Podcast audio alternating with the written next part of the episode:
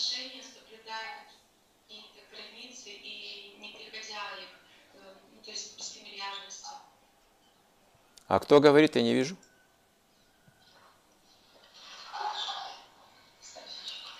Ага, ага. Как увидеть душу? Даже не пытайтесь, даже не пытайтесь увидеть душу. Да.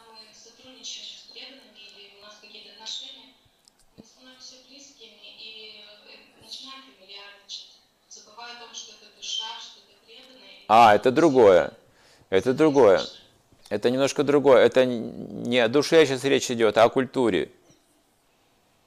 Не, не так. Нужна просто культура, этикет знать. Фамильярность обесценивает личность. Но друзья немножко фамильярные, супруги немножко фамильярные.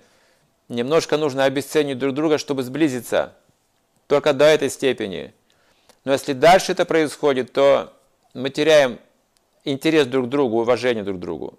Переходит все в унижение и оскорбление. Поэтому фамильярность имеет как бы место быть в определенном количестве. Это культура отношений. Поэтому, чтобы не было фамильярности, не развивалась фамильярность, культура предполагает, что младшие члены семьи или младшие преданные, они каждое утро выражают почтение старшим, они кланяются им. Мы тоже это делаем в храмах Ванча Калпадрубьяча, мы говорим эти вещи. И так мы вспоминаем о положении Вайшнава. Это может быть наши друзья, это может быть обычные с нашей точки зрения люди, но мы вспоминаем положение Вайшнава. Такова культура. Мы кланяемся друг другу.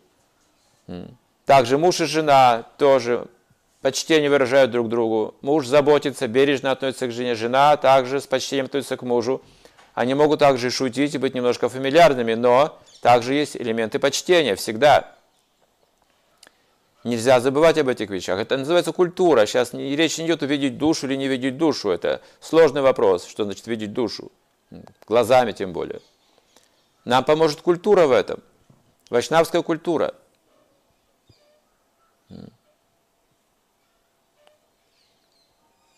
Выражайте почтение друг другу мысленно, когда вы чувствуете, что переходите в слишком фамильярные отношения.